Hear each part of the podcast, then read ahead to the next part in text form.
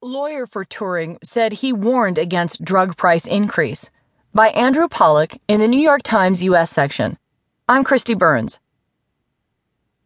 The former general counsel of Turing Pharmaceuticals said Thursday that he and other executives had repeatedly objected to a plan by Martin Shkreli, then chief executive, to impose a huge price increase on a decades old drug.